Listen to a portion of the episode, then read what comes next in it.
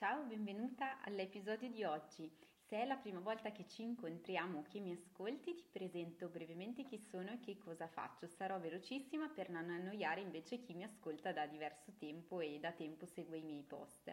Io sono Cristina, mi occupo di sviluppo personale femminile e nello specifico ho ideato un percorso esclusivo che si chiama Tre mesi per svoltare, con il quale aiuto le donne che desiderano realizzarsi, ma tenendo in equilibrio le proprie ambizioni personali e professionali con il loro mondo affettivo e di relazioni e lo faccio proprio accompagnandole in un percorso di svolta e di evoluzione personale attraverso delle azioni pratiche e quindi un accompagnamento concreto e quotidiano.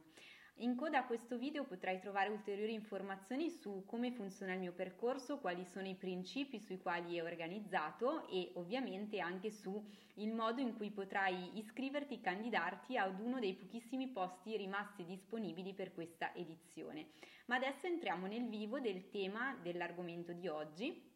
che riguarda il confronto con gli altri. È un meccanismo davvero un pochino subdolo dal quale probabilmente nessuna di noi in realtà ha veramente scampo, ma che in alcuni casi potrebbe diventare proprio una dinamica abbastanza pesante, abbastanza disfunzionale per te. Eh, per cui immagino che se tu hai cliccato questo video o il play del podcast per ascoltare mh, mm, l'episodio dedicato a questo tema, sia probabilmente questa una situazione che stai, avviv- stai vivendo o stai accusando ora in maniera particolarmente pesante o frustrante. Per cui entriamo un po' ad esplorare l'argomento e cerchiamo di capire in quale modo pratico puoi cominciare ad affrontarlo, ad adottare una diversa prospettiva che ti faccia sentire più a serena e più a tuo agio nelle relazioni, eh, cercando di neutralizzare un pochino questa dinamica negativa del confronto.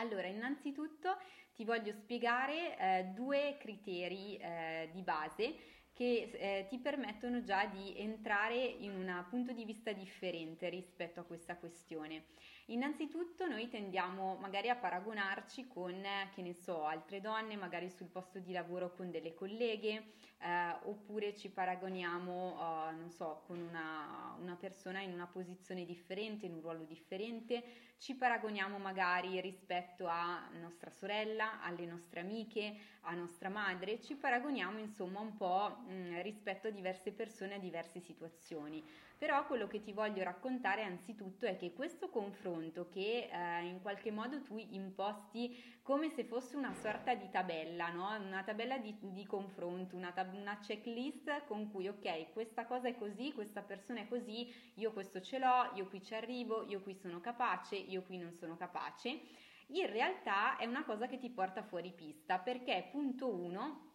il confronto non è mai pari. Quindi eh, la tua realtà è la tua, la tua persona e personalità è eh, caratteristica, è tipica soltanto di te, ti contraddistingue, ti rende unica, per cui già il fatto di metterci su uno stesso terreno di confronto, di utilizzare gli stessi parametri per noi e per le persone con cui ci confrontiamo è qualcosa che ci depista. E guarda caso, molto spesso le persone che adottano questa strategia, che continuano continuamente a confrontarsi con gli altri, nella maggior parte dei casi non lo fanno per trarre dagli altri degli spunti di miglioramento eh, o per evidenziare anche i propri pregi, le proprie qualità, ma guarda caso lo fanno sempre in senso distruttivo, per cui se anche a te capita di confrontarti, io immagino che anche a te capiti molto spesso di farlo per mh, mm, rinforzare l'idea che non sei brava in qualcosa, che gli altri sono più bravi di te,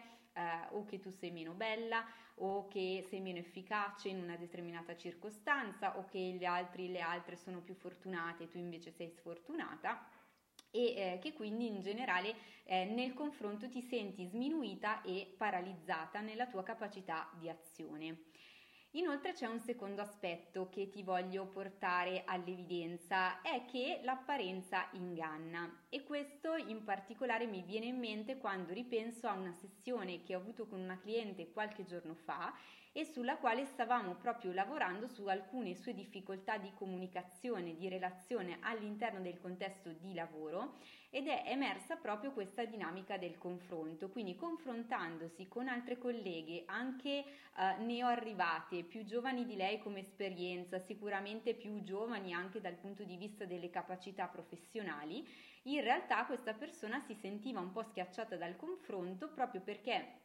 queste persone all'apparenza dimostravano, ostentavano anche in alcuni casi una maggior sicurezza, una certa grinta, una certa determinazione, eh, qualità che a lei in questo momento un po' mancano e che le impediscono di eh, sostenere in qualche modo a testa alta determinate situazioni professionali e quindi di farsi valere in quel contesto professionale pur essendo consapevole delle sue capacità a livello tecnico. Laddove mancano appunto delle skills, delle capacità di emergere, di eh, darsi valore, di sapersi comunicare, ecco che anche tutte le nostre capacità più pratiche, tecnico-professionali o più specifiche è come se venissero meno, eh, perdessero un pochino di efficacia. Quindi eh, per riepilogare quello che ci siamo dette finora, le, il discorso del confronto ti depista per due aspetti fondamentali. In primo luogo perché ti confronti con persone, con situazioni che sono per loro natura differenti dalla tua e da te stessa e quindi il terreno del confronto che a te sembra neutro in realtà non lo è mai ed è sempre quindi impari. Il secondo aspetto importante di riflessione che ti voglio portare è che l'apparenza inganna, quindi tutto ciò che tu percepisci negli altri come migliore, più bello, più efficace, in realtà può sempre avere, diciamo, una sorta di scollatura tra ciò che è in realtà e ciò che potrebbe apparire all'esterno. Ti faccio un altro esempio, questa volta non più legato ad una situazione professionale come quella che ti citavo prima, ma legato più a una situazione di relazioni e rapporto di coppia. Uh, qualche mese fa, in un percorso con una delle mie clienti eh, stavamo affrontando il tema della gelosia e della sua difficoltà di tollerare appunto la, eh, il confronto con una donna che in qualche modo secondo lei aveva preso un posto che era suo nella sua vita eh, rispetto alla relazione con il suo compagno dalla quale da tempo ormai si era separata. Eh, la cosa la faceva in qualche modo irritare, innervosire talmente tanto anche perché ehm, in qualche modo era come se lei si immaginasse una serie di situazioni e ehm, indicasse tutta una serie di evidenze che in realtà erano evidenze soltanto per lei, per cui quando l'ho fatta riflettere sul fatto che quello che lei mi raccontava e che mi diceva di vedere eh, e che quindi percepiva come una cosa reale, eh, ineluttabile, fosse in realtà per gran parte soltanto una sua interpretazione, un suo punto di vista di tutte quelle cose parziali che lei vedeva e che poi nella sua mente metteva assieme con in un film, come in un film, guarda caso il peggiore possibile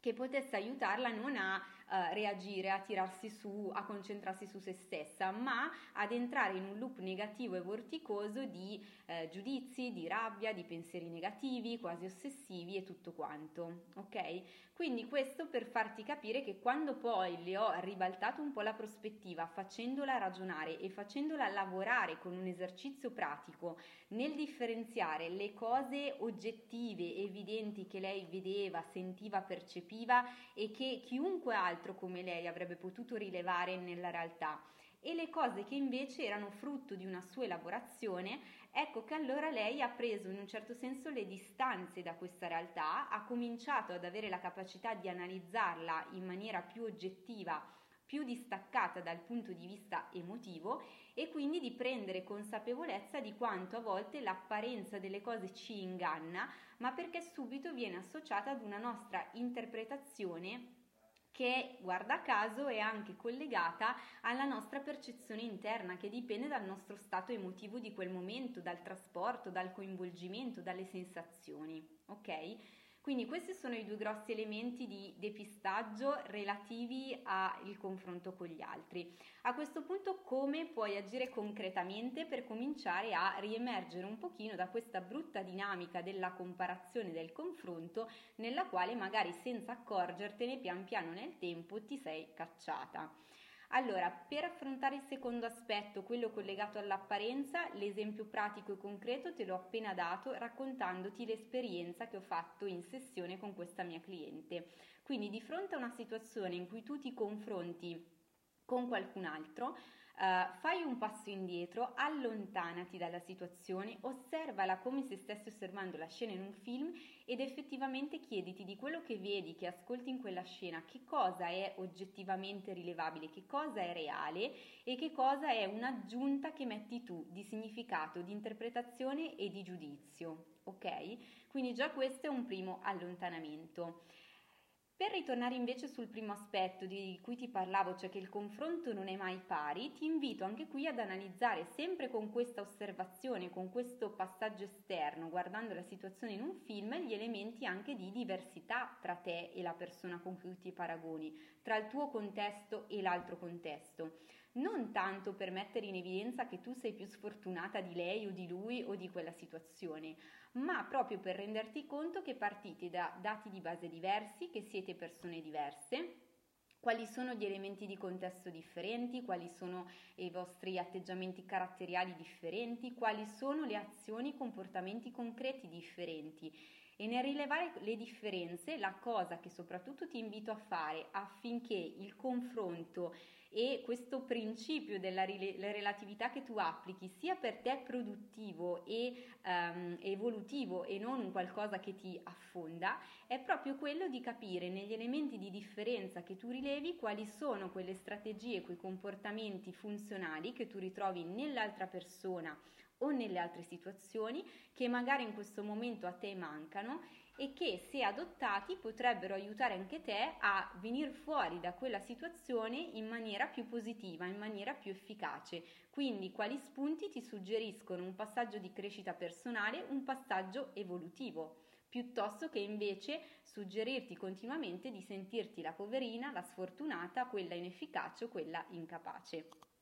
Quindi mettiti immediatamente all'azione, ehm, affronta una delle situazioni in cui sei solita compararti, analizzala appunto con oggettività, con distacco e cerca di pescare all'interno di quella situazione le risorse che sono per te utili da allenare e da mettere in pratica. A questo punto potrai magari fare da sola esplorando i miei canali, il, ad esempio il mio canale YouTube i miei social per pescare di volta in volta i video che ti occorrono per allenare l'abilità che in questo momento ancora non hai. Oppure hai una seconda possibilità che è quella di contattarmi per iscriverti al mio percorso 3 mesi per svoltare, dato che ci sono in questi giorni ancora alcuni posti disponibili, gli ultimissimi per l'edizione che è in apertura con i primi di settembre e quindi sto proprio fissando le call e le prenotazioni in questi giorni perché mm, come sai se mi segui da un po' seguo pochissime persone alla volta e solo quelle realmente motivate ad investire su di sé e ad impegnarsi per svoltare.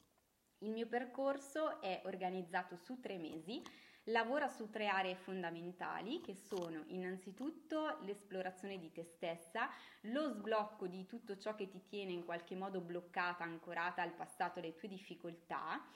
in un secondo luogo poi andiamo ad affrontare tutte quelle esigenze, situazioni che sono per te importanti, quindi il rapporto con i tuoi familiari, con i tuoi cari, rapporti professionali importanti, ehm, aspetti di contesto riguardo dove vivi, dove vorresti vivere, al lavoro che svolgi o che vorresti e quindi mettiamo in equilibrio tutto ciò che è emerso dalla prima fase del percorso, quindi la centratura su di te, con le esigenze di contesto relazionali, personali, professionali e così via. Infine il terzo pilastro del mio percorso, che però viene immediatamente applicato fin dalla prima sessione, è la messa in azione è uno degli aspetti che più contraddistingue il mio percorso da tutti gli altri che puoi eh, trovare insomma in questo momento tra le varie proposte e infatti tutte le mie ehm, eh, clienti, le persone che hanno svolto il percorso con me raccontano proprio di come il mio accompagnamento sia stato utile per loro per mettersi ehm, all'opera subito, concretamente nella loro quotidianità. E quindi eh, le ha permesso, permesso loro di riuscire ad ottenere quei risultati concreti che loro si auguravano quando mi hanno contattata per la call informativa. Per cui se anche tu um, pensi che finalmente è arrivato il momento per riprendere in mano la tua vita e metterci quella capacità di azione ma strategica, mirata verso i risultati che desideri ottenere da tempo ma che da sola non riesci a concretizzare, ti basta cliccare qui sotto dove troverai il link di candidatura per la call informativa. Io selezionerò le persone che mi sembrano appunto realmente motivate ad investire, pronte a prendere in mano la propria svolta e a quel punto fisserò la call informativa nella quale potremo conoscerci, mi potrei fare eventuali altre domande sul funzionamento del percorso e potremo insieme decidere a partire da quale data cominciare a fissare i nostri appuntamenti per la tua svolta. Quindi ti abbraccio e ti aspetto al prossimo episodio insieme.